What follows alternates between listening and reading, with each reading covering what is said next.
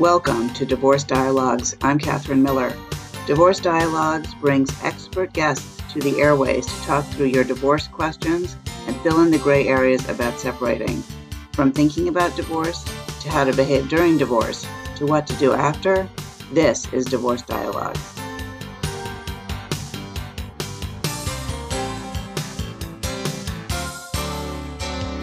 Welcome to Dialogue on Divorce. I'm Catherine Miller. I'm the founder of the Miller Law Group and a director of the Center for Understanding in Conflict. And I am on a mission to change how people divorce and help them divorce with dignity. And my guest today is Terry Real, a nationally recognized family therapist and author, particularly known for his groundbreaking work on men, his work on gender and couples. In 1997, Terry published the national bestseller, I Don't Want to Talk About It, the first book ever written on the topic of male depression. He has been in private practice for 30 years and he is the founder of the Relational Law Life Institute, where he teaches therapist trainings and workshops for couples. Uh, welcome, Terry. It's great to have you on the show. Oh, well, thank you, Catherine. It's great to be invited on. You know, and it's so interesting for me. I mean, this is a show about divorce and dialogue on divorce, and we often speak with marriage and family and other individual therapists. And mm-hmm. obviously, mm-hmm. the work that you do is not focused around divorce, it's focused around relationships. But I think that the intersection between working, trying to work to keep a marriage together, and then when it can't, trying to make a sort of dignified exit or transition yeah. really makes sense. What are your thoughts about that? Well, you're talking about two, in some ways, separate things or two phases. The second is when you're throwing in the towel for a, a whatever reason, a host of reasons, it's over, and how to do that well and with dignity. And I, I'm going to say, I'm sure you've said this, not to guilt trip people, but especially if they're children, you want to not have the marital fight that you had. You know, one of the things I say about when people divorce is people are shocked when their partners behave in the divorce in the ways that they behaved in the marriage that led to the divorce. It's like suddenly they're supposed to be different people. But just because you're the same person, the fight between you and your partner is over. It's over. You guys have lost. Give up. It's over.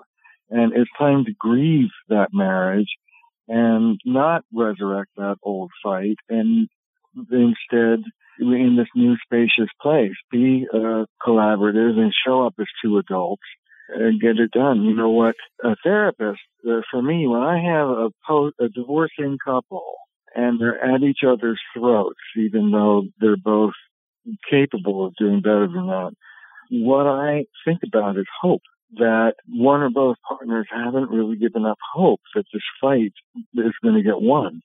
Yeah. And it's not and you have to let it go and let go of your resentment and your sort of angry victimhood to whatever degree you're feeling that and rise to the occasion and feel the pain in your heart and don't act it out. That's very hard to do. I've noticed. That's, that's not easy to do. And there, I have couples who come into counseling to do that, to help keep them in their adult selves and help them negotiate the divorce. So it's doable, obviously, or you wouldn't be a collaborative divorce lawyer, but, and nobody's perfect, but, uh, it's where you want to go. And I counsel people once the divorce has started, you want to be ginger to non-existent on processing your relationship. You know, you don't want to be saying to your partner, well, what you said last Tuesday really hurt my feelings. It's over. It's done. Your, your business partners. Be more like colleagues. And how do you, um, yeah, Terry Real, how do you help people kind of recognize that and, and let go of the relationship? Because even I, I find my observation is that people, even when they're the one choosing to end the marriage, can it really yeah. doesn't matter whether or not they're still, you know, fighting. They still want, they're still in, involved and engaged in the old way, and they have trouble getting free of that. Yeah, we have to grieve. That's what letting go means. It means you're not going to get the marriage that you thought you had or were going to have. You need to say goodbye to the early years and the lovely aspects of the marriage that pulled you into it to begin with that somehow dried up or got lost or waylaid. You have to let go of that and grieve that. And you have to grieve the marriage that you wanted and that you deserve. the the happy marriage that it's clear you're not going to be in because it didn't work between the two of you. And then you have to, it sounds incredibly hokey and difficult, but it really is a, potentially a growth experience for you. Understand what went wrong and understand your part and learn how to do it differently so that you don't either pick the same inappropriate partner next time and or be yourself, not the partner that you would wish yourself to be able to be. So learn from it. Mostly just be with what's going on right now and understand the pain of it. There's a good book called Crazy Time that I recommend. I don't remember the author, but it's a good book about what you, the sort of waves and waves of feelings that come over you when you're divorcing. I was I was yeah. just going to say that I actually find that you know the grieving is obviously very painful. I mean, maybe that's sort of a stupid thing to say, but a lot of people don't want to do it. You know, they'll try to avoid it because it's very Uh, it's hard and it's difficult and it's easier to be angry and still sort of blaming. At the same yeah. time, I mean, it's really the learning is kind of the silver lining here because, I mean, it may seem like it's sort of tarnished silver, you know, but it really is an opportunity to review or reform yourself and your life in alignment, I think, with your core values and to take real advantage of this crisis to make changes that are really important are likely then to let you have a much happier life in, in some kind of paradoxical way. No, I think that's right. And I think your reference to core values is really key because you want to show up during your divorce as best you can in alignment with your own core values. What are your core values?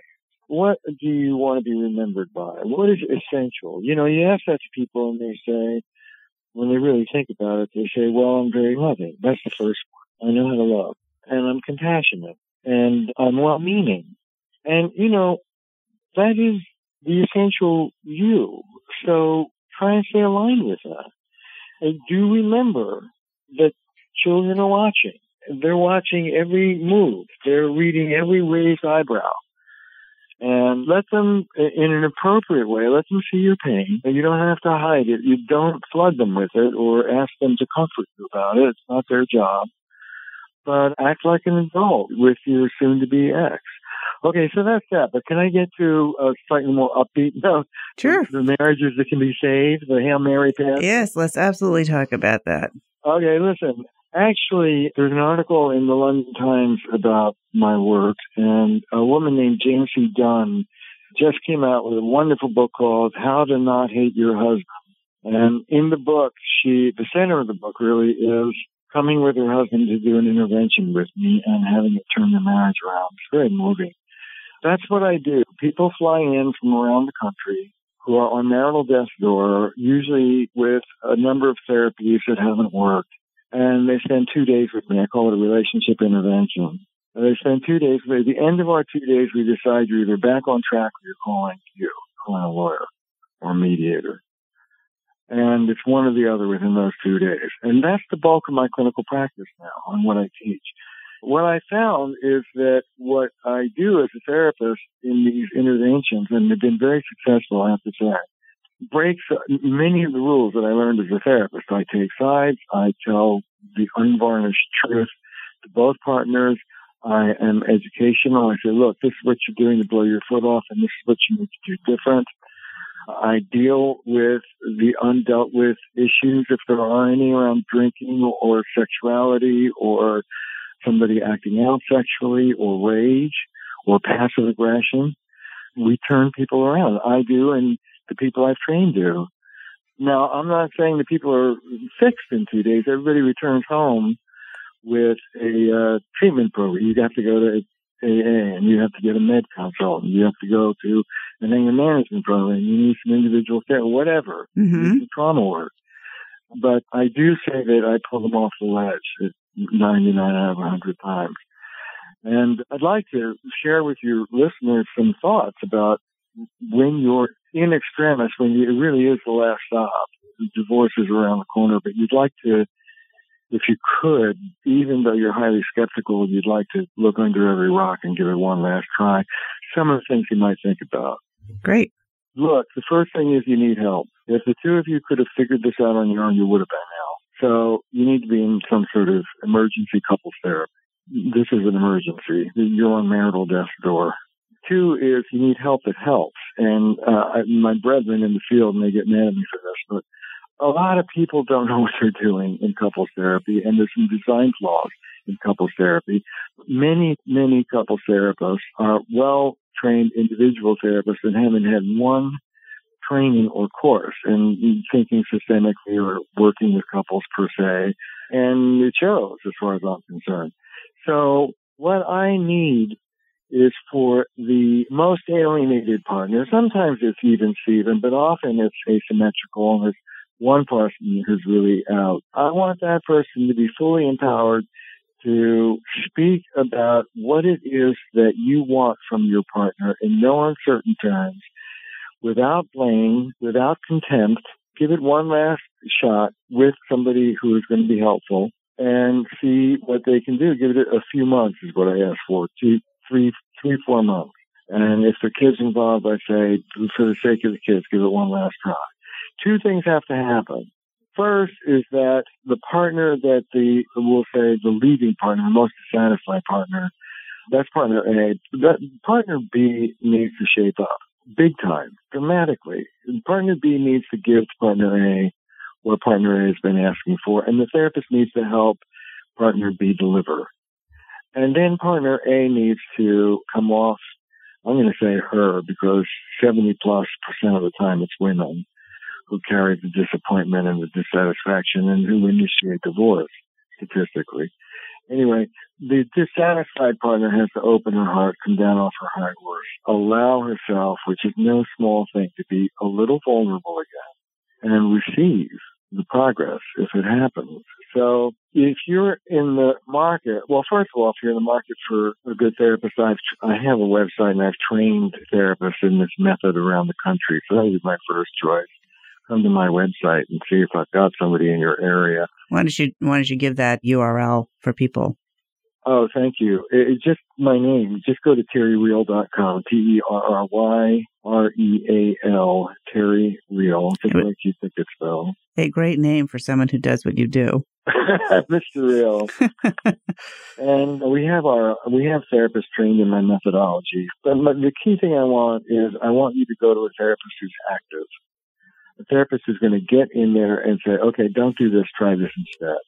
And you have to have a good feeling about them. You have to feel that they're connected. It's a good relationship that you can trust.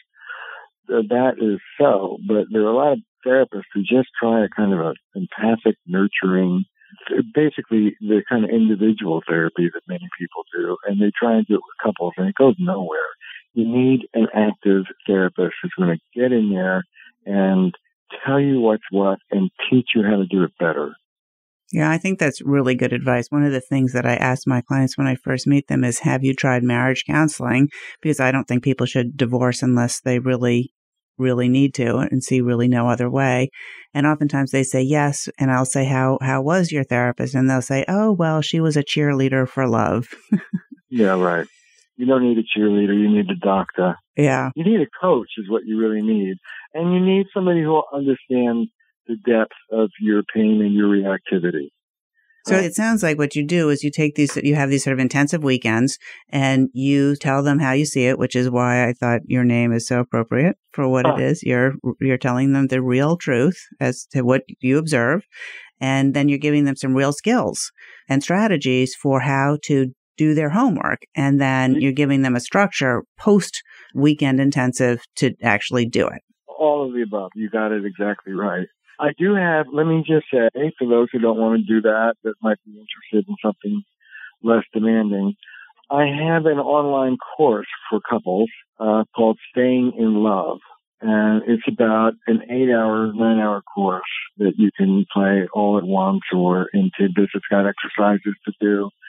And that can be very helpful to couples. I, I've gotten feedback that couples in extremis got off the ledge doing that workshop. So that's also a thought. So is that for people who are really on the sort of cliff of ending the marriage or for people? I, I think that the people on the cliff of ending the marriage are on the low end of the spectrum or high end of the spectrum, whichever you want. And it's the whole g- gamut of people from people who are having reasonably good relationships who want to enhance them to people who are at marital death's door. And this is really the last turnaround. And everything in between. So it's really for everybody. Why do you think the couples don't get help earlier on? And many of the marriage counselors I've spoken to say, you know, we would have so much better success if people came before it got to yeah. be the death's doorstep. Well, I think that it, there's a stigma to the therapy. I think that people are skeptical that it's going to be helpful. I think people are nervous about exposing themselves. I think people are nervous about what the couples therapist is, like the couples therapist is some sort of judge or you're going to the principal's office to determine who's right and who's wrong. But it's never too late. It's never too late. Put the divorce on pause. Find a really strong, good therapist who knows what they're doing and give it a few months before you pull the plug. You know, Terry Will, you said something interesting a few minutes ago about how I can't remember exactly how you phrased it, but sort of bad behavior, like in the marriage where there's been an affair or something like that. Yeah. And and, right. and sometimes people are like, that's it, that, you know, that's the end, but it doesn't have to be. And I think you're talking about that in some of this too, that you, no matter how bad you think it is, there is always hope. Talk about that a little bit. Well, okay. And then unfortunately, I'm going to have to go. You know, the thing is that unless you didn't really love the son of a gun to begin with, you married to please your parents or your or whatever, and there was no love ever, then I think you should be done under. Go let the person find somebody who really loves them. You do the same. But if you did love the person once, and particularly if they're children, with appropriate help, energy, coaching, skill building, dealing with the hurt, and the pain inside. Dealing, I know people, you know, kind of gulp when they hear this, but going back into that school of relationships called your family of origin and picking out what you learn there and how that works. There's a lot of work to turn this around and you need a good therapist, but it's doable if you want to. It really is doable if you want to in most cases. That's really heartening news to hear, even for someone who works with people who are divorcing almost exclusively. Thank you for being with us, Terry Real. It's- oh, thank you for having me. I really appreciate it. Folks, do come to my website. There is a quiz that you can take to rate your relationship and see its strengths and weaknesses. Just takes a few minutes. It's pretty interesting. TerryReal.com. Thank you, Catherine. Thank you. Bye bye.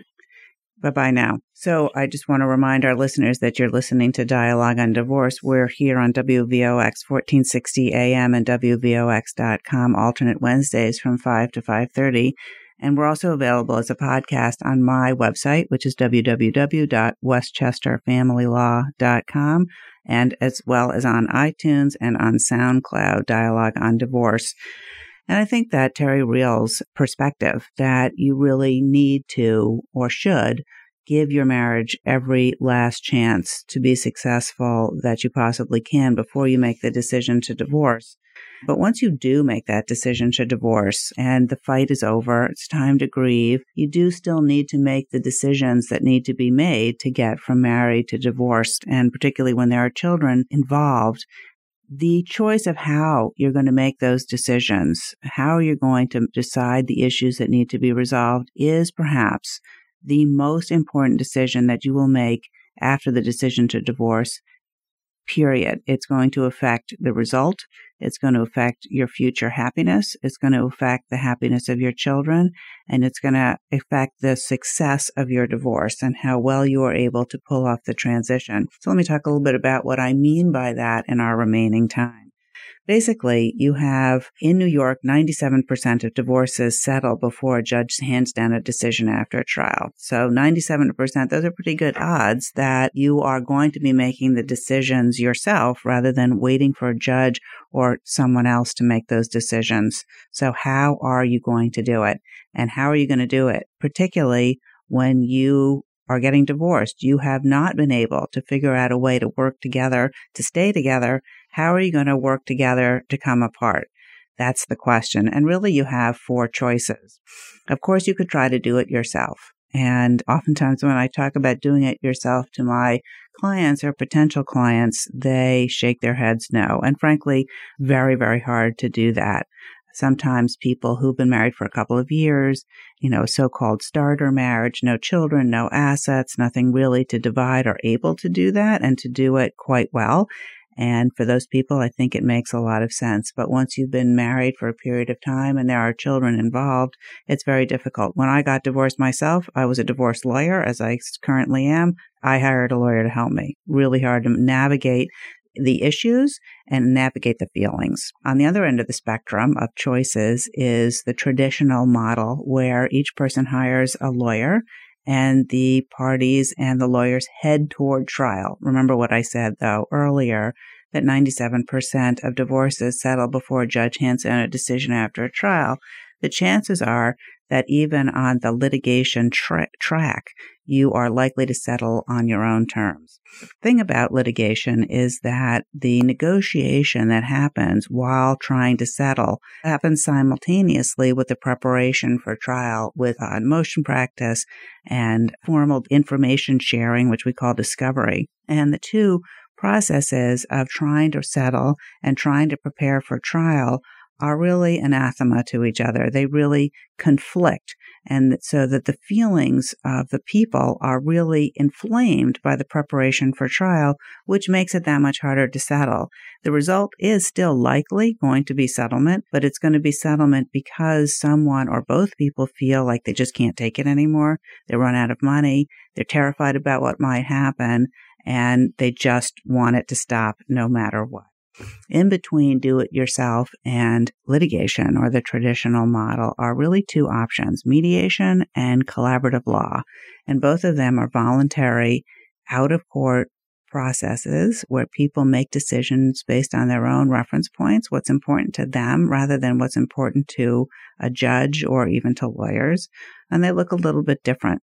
In mediation, typically the couple meets with a mediator in a series of three way meetings, and the mediator helps identify the issues that need to be resolved in this particular family, helps the couple gather information that they need in order to resolve those issues, and then facilitates a discussion about what's important to both people, what the options are, comparing the options against what's important in fashioning toward a resolution. In mediation, people should have, in my strong opinion, should have and usually do have consulting lawyers, at least before they sign an agreement.